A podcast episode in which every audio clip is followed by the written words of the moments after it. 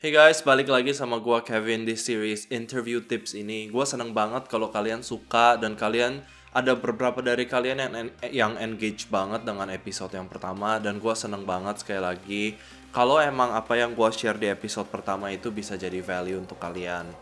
Nah, buat kalian yang belum follow Become an Impact di Instagram, uh, feel free buat follow sekarang dan DM aku topik-topik apa yang kalian mau aku cover di podcast selanjutnya.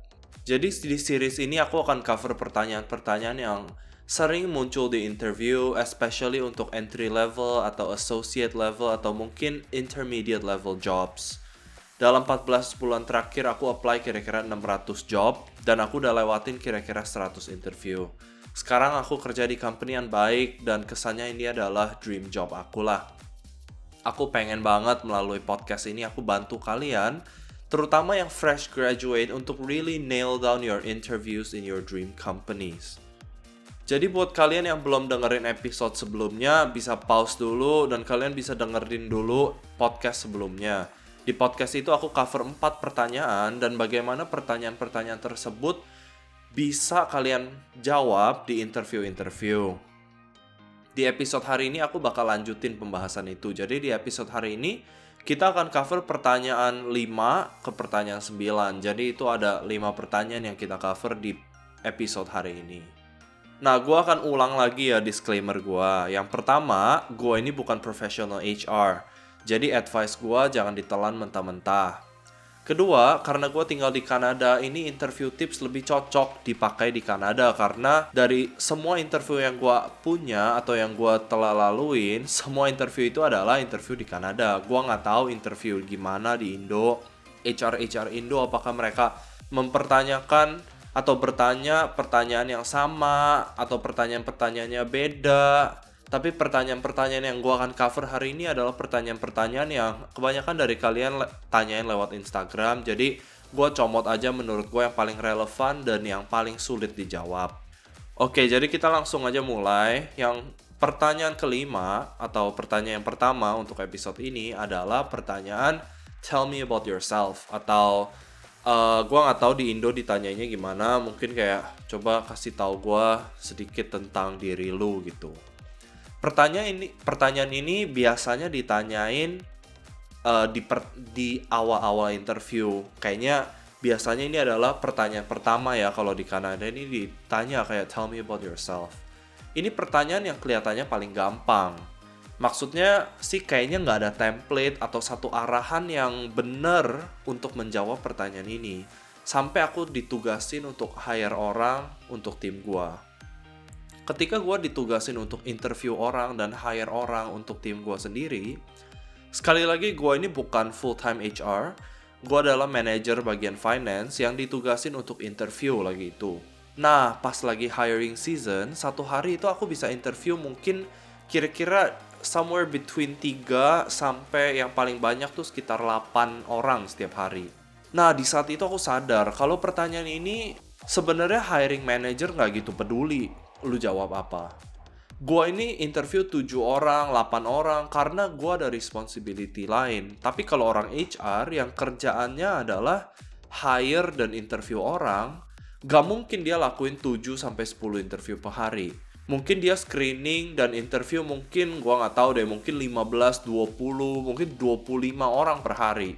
Lu pikir dia ada waktu buat dengerin cerita lu tentang hidup lu kayak oh gue orangnya kayak gini kayak gini kayak gini. Menurut gue sih kagak. Jadi setelah gue ngobrol sama beberapa orang HR gue sadar kalau sebenarnya yang mereka mau tanya adalah what brings you here? Ini pertanyaan yang mereka mau tanya sebenarnya. Kenapa sih lu ada di sini sekarang lagi interview dengan gue gitu?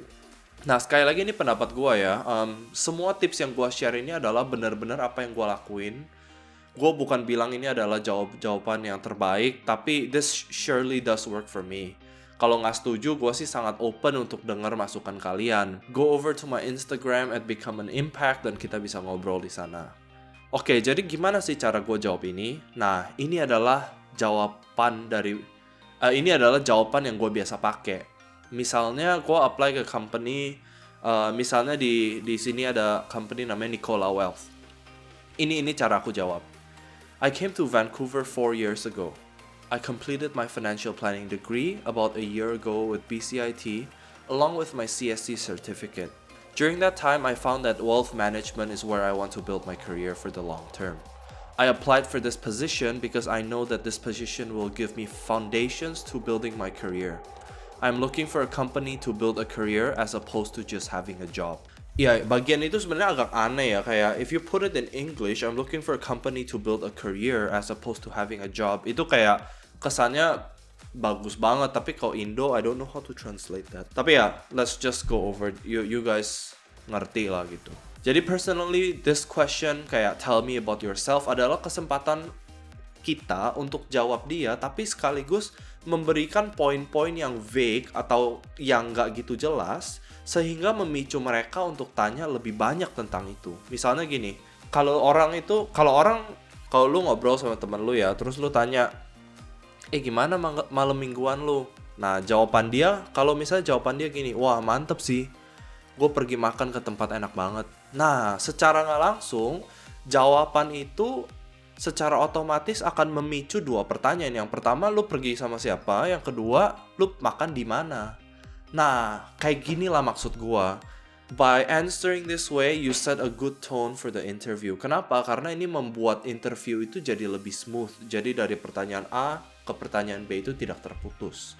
Jadi dari jawaban tadi orang HR itu pasti akan otomatis akan mempunyai kecenderungan untuk tanya. Mungkin nggak langsung, tapi somewhere in the interview dia pasti tanya. Misalnya, I came to Vancouver four years ago.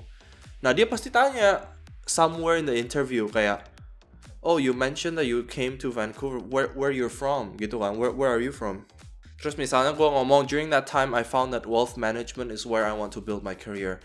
Nah itu akan secara nggak langsung memicu dia untuk tanya why wealth management? Kayak what what attract you, you mentioned that wealth management is really what draws your interest. Kayak can you tell me more? Nah ketika dia tanya pertanyaan-pertanyaan itulah kesempatan di mana kita bisa elaborate pertanyaan ah jawaban kita dan kita juga tunjukin ke dia kalau kita, we know what we're talking about.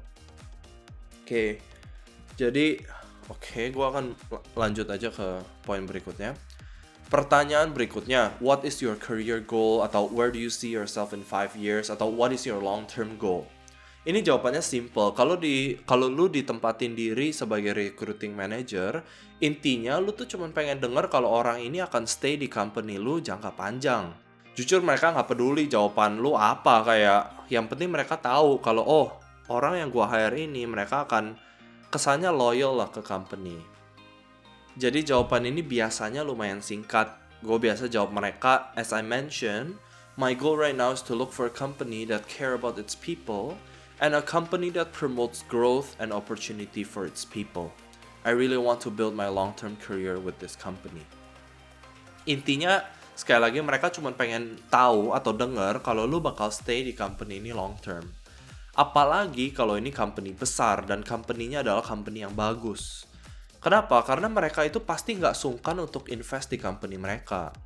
Company yang gue baru join ini pas gue mulai ini langsung dikasih laptop uh, pas gue cek harganya itu sekitar 35 juta Selain itu mereka juga bayarin gue untuk ambil certificate-certificate buat kalian yang di Kanada kalian pasti tahu C CPH, WME, CFA dan lain-lain.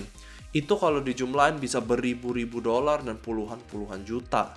Jadi untuk mereka tahu kalau lu komit untuk stay sama mereka in the long term itu sangat penting apalagi itu mereka company besar. Pertanyaan berikutnya, tell me about a time where you have a disagreement with your supervisor or manager. How did you handle it? Nah, sekali lagi, ini adalah trick question. Gua nggak pernah jawab pertanyaan ini. Dan kalian juga, my advice is kalian nggak boleh jawab pertanyaan ini.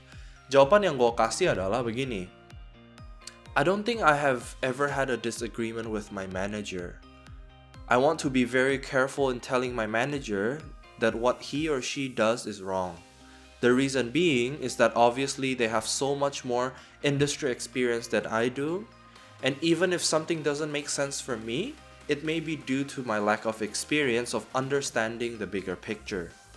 If there's a decision that confuses me, I will bring it forth as a question to my manager as opposed to straight up disagreeing.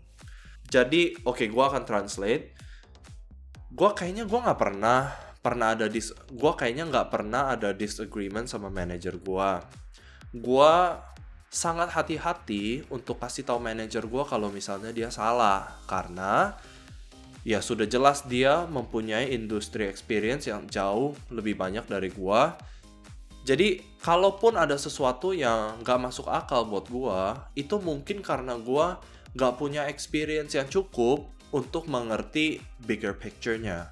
Jadi kalau ada keputusan yang membingungkan gua, gua biasa membawa, gua biasa bring that forth sebagai question as opposed to straight up okay you know what? You guys get the point. I'm really bad at um, translating ini.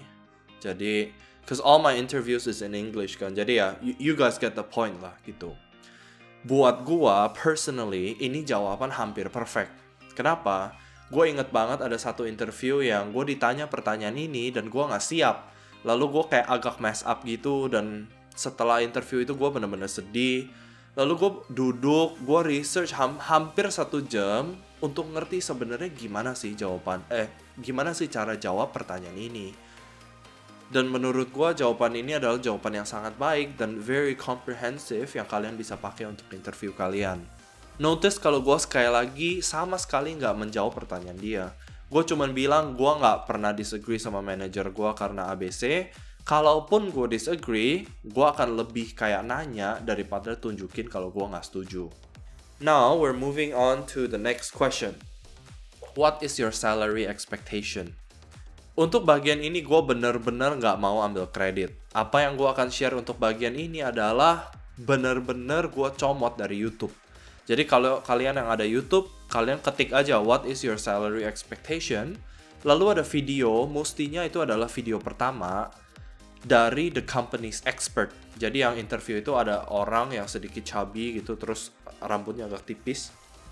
Video itu harusnya mestinya yang pertama di YouTube cuma 5 menit dan pas aku rekam podcast ini kayaknya dia ada 1.4 million views jadi check that out kalau misalnya kalian ada pertanyaan lebih lanjut tentang bagian atau pertanyaan ini. Jadi essentially dia bilang gini kalau lu ditanya what is your salary expectation?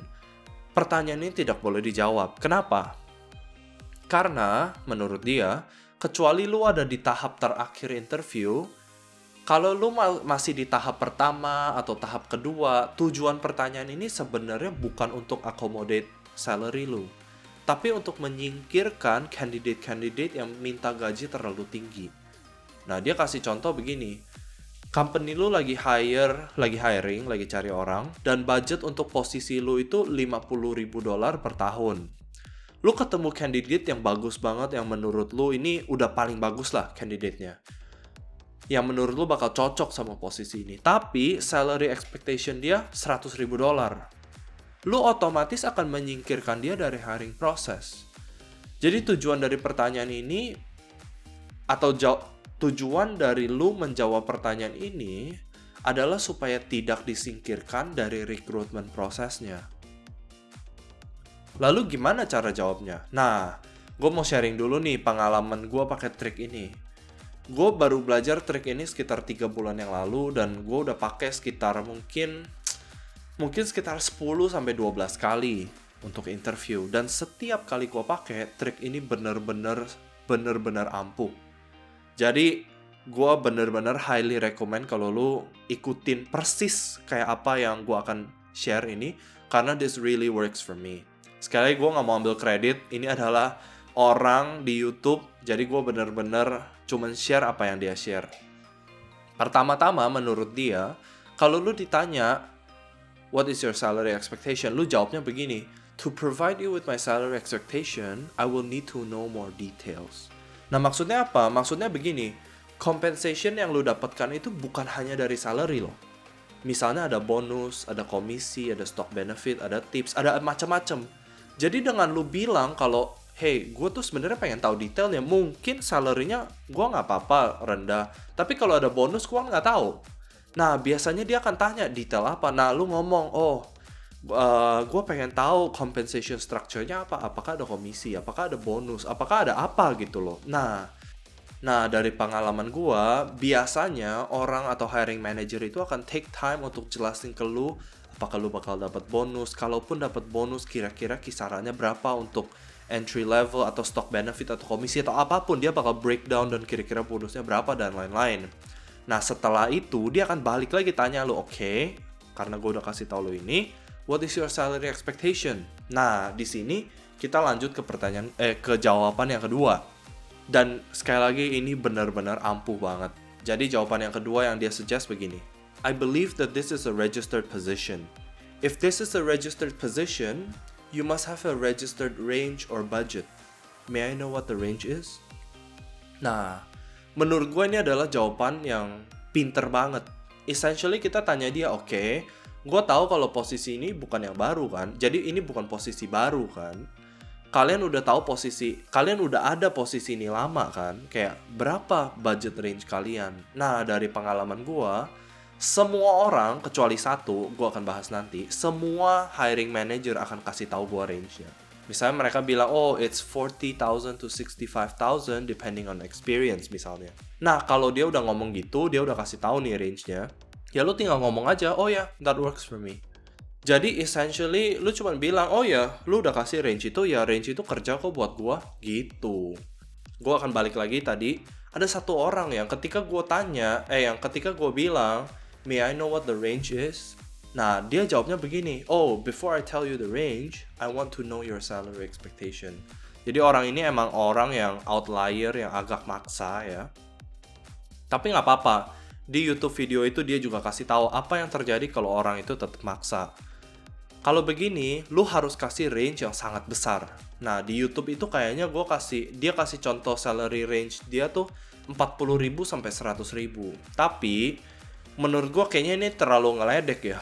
Jadi gue biasa pakai 45 to 75 as my range. Jadi kalau misalnya lu kasih range yang sangat besar begitu, there's no way dia bisa remove lu dari uh, recruitment prosesnya.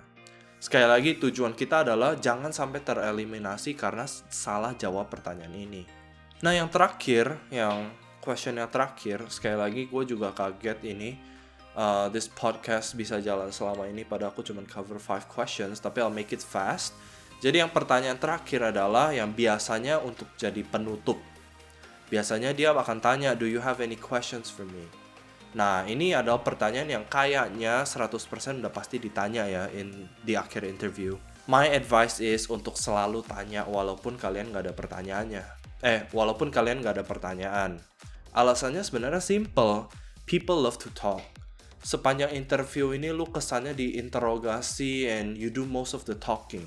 The way I see it is that ya ini waktunya hiring manager lu share dan ngomong lah. Nah, jadi biasanya depending on how and what you talk about during the interview, uh, ini ada dua pertanyaan yang gue biasanya selalu tanya dia. Yang pertama adalah how has COVID affected the role?